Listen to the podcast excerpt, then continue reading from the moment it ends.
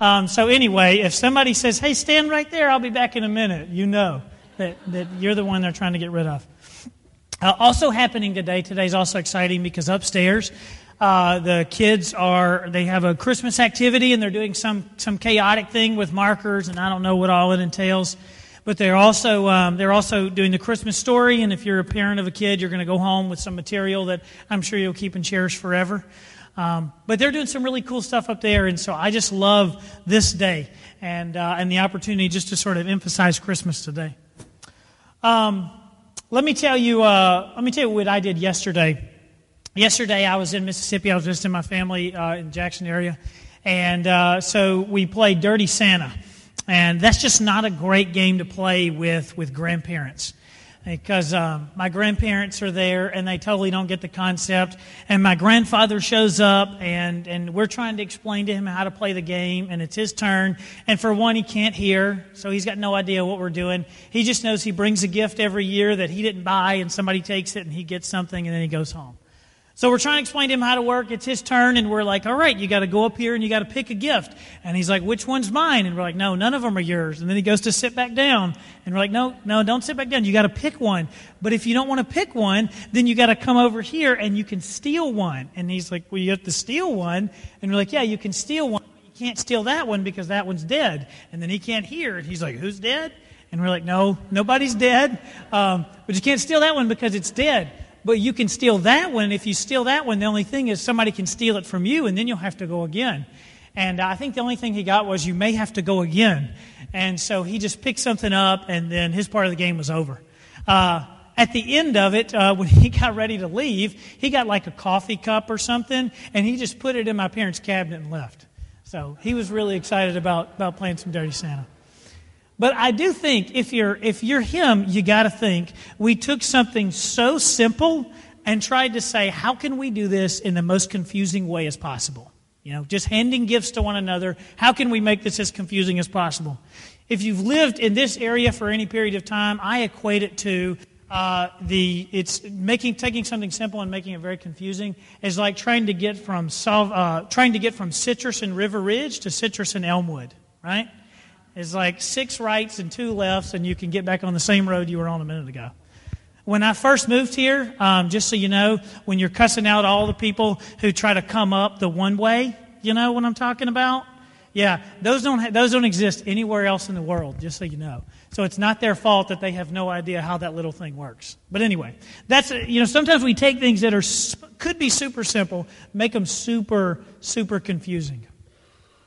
We finish up our Christmas series today and, and talking about the idea of peace. And man, I think that in a world where things are certainly confusing and certainly just not that peaceful, uh, to talk about peace at Christmas and the idea of having some peace in our lives, I think is just a huge, huge thing.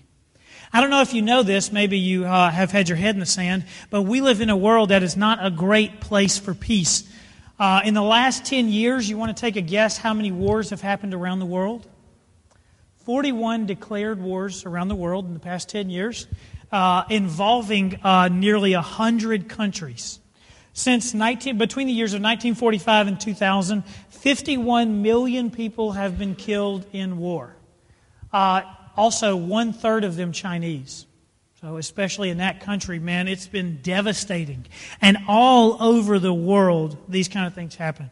Um, civil unrest in our country happening like crazy. If you think it's at an all-time high right now, you should really look back and, and do some do some looking in history. Uh, we had an eighteen-year-long civil rights movement. Uh, in the early nineties, we had race riots all over the country um, and, and across all different races. Um Riots in the early two thousands on a couple of different occasions here in this country. Five major riots in the past three years. This is just a place that's just not full of peace. But the, the, the thing about it is, is we live in a world that's never really had that much peace. In the past four thousand years, somebody take a guess how many years of peace. That means no wars in the whole world. In the past four thousand years, how many years do you think we've been without a war? Anybody want to guess? two hundred forty-six. Zero would have been good. But that's, right, seven percent of the time the world is not at war. All the rest of the time, we are absolutely at war. Man, it, we just live in a world that doesn't have that much peace. And much less important, but to top it all off, if there wasn't enough bad things happening in the world, now we're teaching our children to throw generosity out the window, and instead of it being better to give than to receive, you steal things at Christmas from other people, right? Those are the things that, those are the things that are happening in the world. Can I remind you of something that the angel said in Luke chapter two, if you want to flip to Luke chapter two. Something that the angel said in Luke chapter two when he appeared to the uh, the shepherds are, are in the field and they're playing some ancient board game or something that shepherds did at night. And they're out there and they're just sitting and it's so incredibly quiet and they're far from the city. And all of a sudden this angel appears to them. And I've said this to, to people who are here regularly, but I want to tell you guys something. Um, here's how you know when an angel has appeared to someone. If someone is scared to death, that means an angel appeared to them. There's a place in the Old Testament where an angel appears to someone, and the Old Testament says, the angel appeared and his bowels were loosened. You know what that means? Yeah, he, he pooed on himself, right? Second time I've said poo in church today. He pooed on himself, right? He was scared out of his mind. And so when angels appear, people get really, really afraid. So one angel appears to, to, to them and he tells them about Jesus. And so if they didn't have enough to sort of be afraid of, um, they're, they're, they're afraid because an angel's there. And then it's kind of crazy news that God has come in the flesh. And so they get this news and they got enough to process. And then in verse thirteen... As if all this wasn't enough, all of a sudden, a great company of the heavenly host appeared with the angel. Did you see that? All of a sudden, the entire sky, for as far as you can see, is filled with angels. All of a sudden, the sky is filled with angels. And, and in verse thirteen, they're praising God and saying, "Glory to God in the highest heaven, and on earth peace to those on whom His favor rests." Can you imagine? The most pivotal moment in all of human history, and all of heaven appears, and what does all of heaven have to say? Here's what they have to say. They have to say, number one, glory to God. And number two, they have to say, peace is coming. Glory to God, and peace has come. And it makes me think that peace is a pretty big deal. This is a pretty interesting time. This moment right here that you're reading about in history, this time right here, the Roman Empire was at peace with the entire world during this very year. And it was one of those very rare moments where they weren't at war. They were totally at peace. They had this gate called the uh, the Temple of Janus. And at the Temple of Janus, there are these there are these gates. And anytime they're at war, the gates are open. Because the idea is that if we're at war, then we need the God inside this temple to be able to get out and go protect us and all those kind of things. So this is one of those rare times that the gates to this temple are closed because they are totally at peace. And the interesting thing to me is, and the gates would open back up really, really soon. But this is a time where most of the world doesn't see the need for God, and they don't see the need for peace. But God, as always, knowing exactly what we need long before we need it, sees this as the time for Jesus to enter the world. So I want you to know this on this Christmas day. I don't know what, what, what everyone has going on, even people that I know well. I don't know everything you have going on. But if your life is filled with catastrophe, if chaos seems to follow you wherever you go, here's what I want you to know. If you're a follower of Jesus, you have ultimate peace already. You already have access to ultimate peace. And on top of that, you have not only the ability, but also the calling to be a peacemaker. You have the ability and you are called to be a peacemaker. Anybody ever called you a peacemaker? Anybody think of you in that way? Yeah, we're going to get to that in a minute. But man, we are called to be peacemakers. But first things first, uh, let's get this, this big idea of Jesus. Jesus came not just bringing peace for a holiday gathering, but bringing peace forever.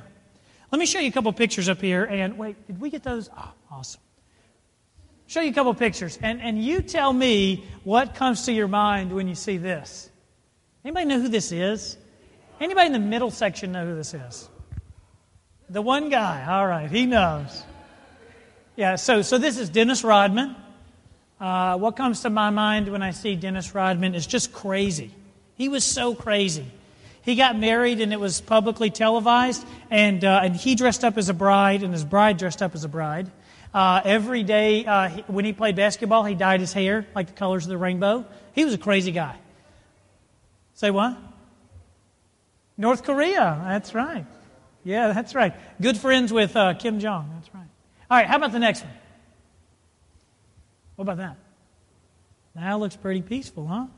Looks like a place I just love to lay down and relax. How about the next one? Do you think of peace when you see this guy? Oddly enough, I think of a former pastor of mine. He had the same mustache, you know. But he was a great guy, you know, nothing like this guy. But I don't think about peace at all. What do you think about when you see this?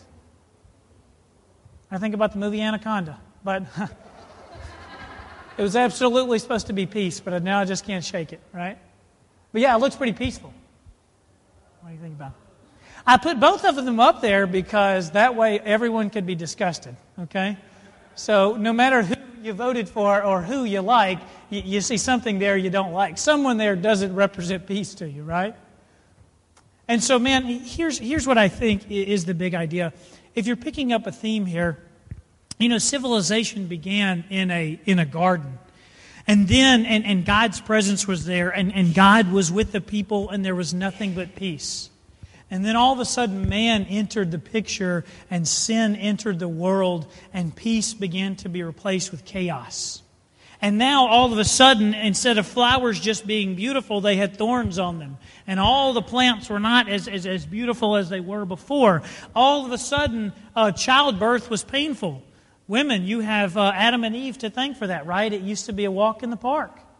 Now all of a sudden that was that was painful. Pretty soon murder would enter the world, and man would enter into war with God. And all the great things that God wanted for man, and all the great things that He has planned for us, we began to fight Him on all those things. But the great, great, great news is, God had this plan from the very beginning to restore all that peace. And that plan is Jesus. And the plan to bring peace back into the world is Jesus. Romans chapter five says, "Therefore, since we have been justified through faith, we have peace with God through our Lord Jesus Christ." See, when we follow Jesus, we gain peace for all of eternity. It's the kind of peace that says, we gain peace for all of eternity. And it's the kind of peace that says, no matter what happens around me, I'm at peace. Eternity is secure. Paycheck in doubt, I'm okay. Every, all the big things are taken care of. Sick, not sure what's going to happen, I'm okay. Everything is secure. Think about that. Think about the peace of Jesus. Jesus says He gives you His peace. Think about this. Hours before Jesus is going to be crucified. So He's about to undergo the, the most torturous death that man has ever invented. The worst thing that man can go through, He's about to go through. He has no idea how long He's going to be tortured. The only thing He knows is how bad it's going to be. And it's going to be absolutely terrible. And what can Jesus think about in this time? All He can think about is the peace and the joy and the faith of everybody around Him. Man, what if I was about to be tortured and killed? What am I thinking about? Man, I hope everybody else is happy. No, man, absolutely not. But all that Jesus can think about in the midst of all that is the peace and joy and faith of everybody else. That's the kind of peace that I want in my life. And when Jesus fills you with His peace, now you have some freedom to live like that. If you're a follower of Jesus, you're not at war with God anymore. And ultimate peace in the midst of anything no longer escapes you. Man, what an incredible peace. Maybe peace has been evading you because here's what we do. You guys ever seen somebody meditating? And look, I think there's some, some value in, in some proper meditation, but here's what happens sometimes when we meditate. We're out here seeking peace, and, and it's so hard and it evades us because all the time we're seeking peace in all the wrong places. And sometimes we're, we're seeking peace from within, And sometimes we're seeking peace from, from somebody, from, from a spouse, or we're seeking some sense of peace from a job. And if I could just get that job, I'd be at peace because then all these things would be taken care of. If I could just get a little bit more money in my bank account, I'd be at peace because that would be taken care of.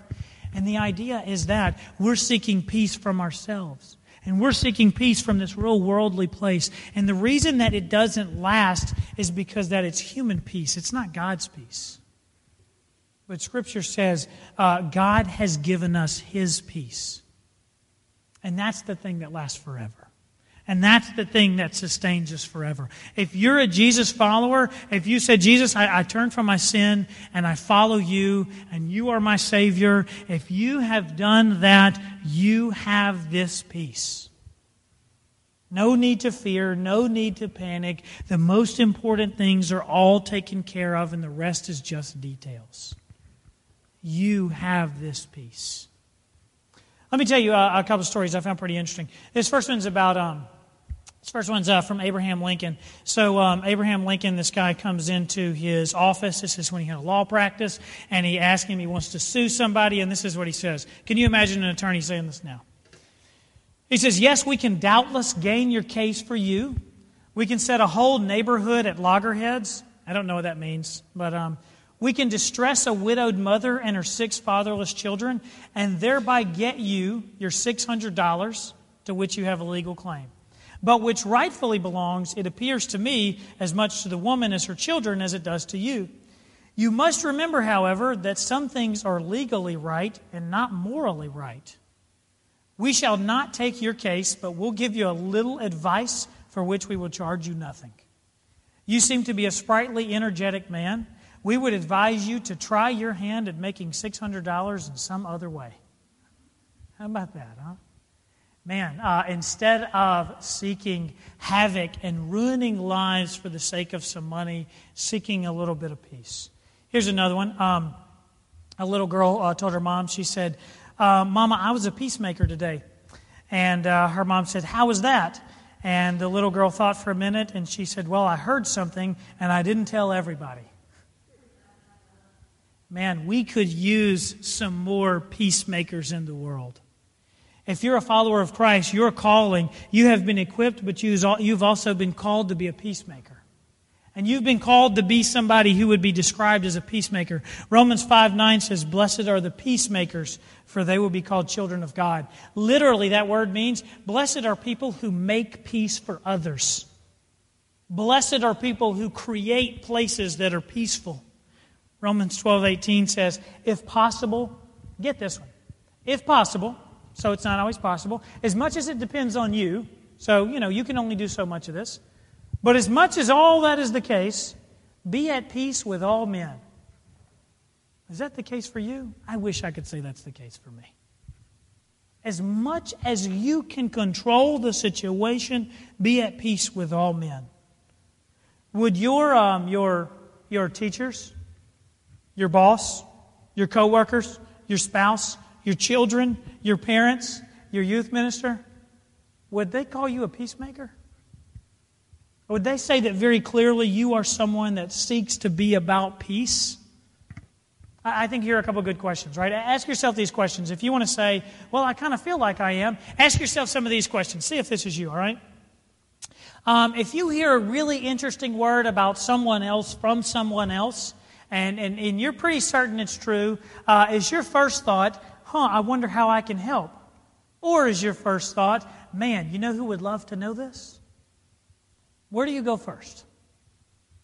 When things don't go your way, do you get on board with the new way? Or do you look for opportunities to say, I told you so when something goes wrong?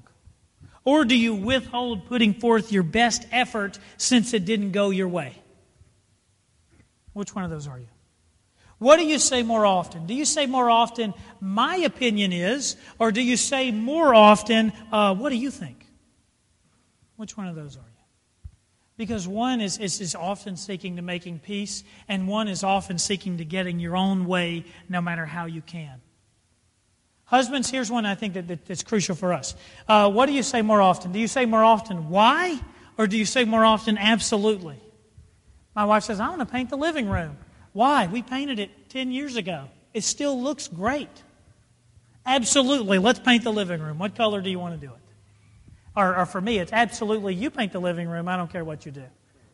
But, but man, um, seeking to have some peace rather than have some division. What's your first thought? How can I help? Or how can I win? Because if we're always people seeking to win, then we're not going to be about peace. Your family, your friends, your co-workers, they will not see Christ in you when you cause division. And if you're someone constantly seeking to cause division, forget them seeing Christ in you. Here's what I can guarantee you. Your stress level, your anxiety level, your propensity for depression, all those things go down uh, when you don't needlessly argue with others. And all of them go up when you needlessly argue with others. Jesus has called you to be so much more than somebody who wins. Jesus has called you to be a peacemaker. And because of the life and the death and the burial and the resurrection of Jesus, you can be a peacemaker. And you can change the dynamic of your family. Doesn't that sound good? You can change the dynamic of your family. You can change the dynamic of your workplace by being a peacemaker. So here's what I'm going to ask you to do. This Christmas, when your family's all together and uh, and everybody's together and, and they're arguing about why so-and-so's new boyfriend won't come in and socialize with everybody, or whatever other trivial thing that we argue about at Christmas, or why all the kids and grandkids couldn't make it, or, or whatever it is that we argue about, bigger, smaller, all across the board. You seek to somebody who displays Christ in you by seeking peace, by trying to make something better, by recognizing that God's peace exists within you, and people see Him most clearly in you when you seek peace. Let me pray. God, I, I praise you that you are a God of peace. And I praise you that when we say yes to you, and we say, yes, Jesus, I will follow you. I praise you that when we do that, your peace enters us. And God, it's a peace that surpasses all understanding. And if we've never been people who were who, who avoided division, and we've never been people who could get out of an argument, God, now we have a peace that, that we can't even imagine. And it's a peace that lasts for eternity. And so, God, first of all, I just pray that we would be people that would say yes to you. And secondly, God, I pray that we would be people that would be evangelists and would tell the world about you, beginning with just being people of peace. In your name we pray. Amen. Amen. Let's uh, let's sing. Let's continue our worship. Let's stand as we uh, as we sing about how the song that we continue to sing.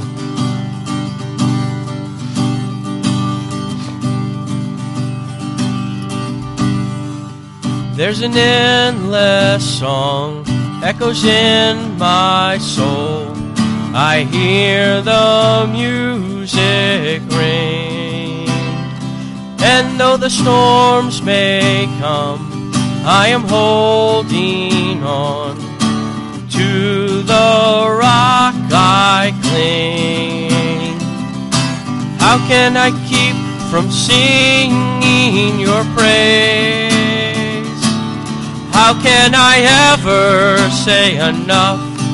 How amazing is your love?